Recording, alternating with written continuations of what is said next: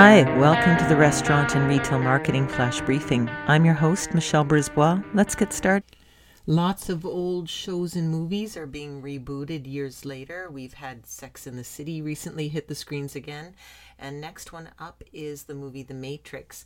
There's an interesting crossover with the restaurant chain Denny's which is going to offer free delivery through December 19th on all digital orders placed via its website and mobile apps. And this promotion is part of the Denny's chain partnership with the Matrix franchise of movies.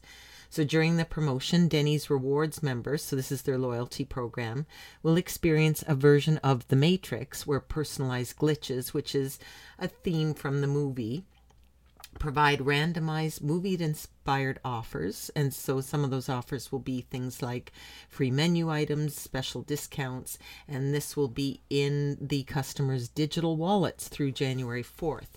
So the promotion allows Denny's to trumpet its digital transformation, and it's through a partnership with one of the year's most anticipated film releases. So this is a Warner Brothers film, uh, The Matrix Resurrections, in theaters on December 22nd.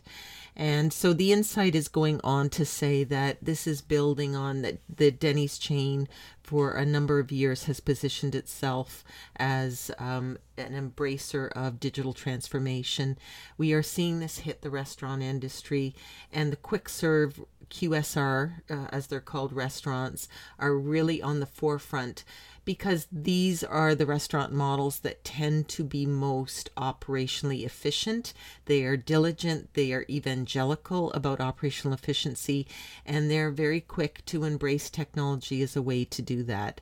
My feeling is we're going to see the quick serve, uh, smart casual, and then the fine dining restaurants eventually follow. Uh, but digital transformation in the restaurant industry it's coming, much like The Matrix. Talk to you tomorrow.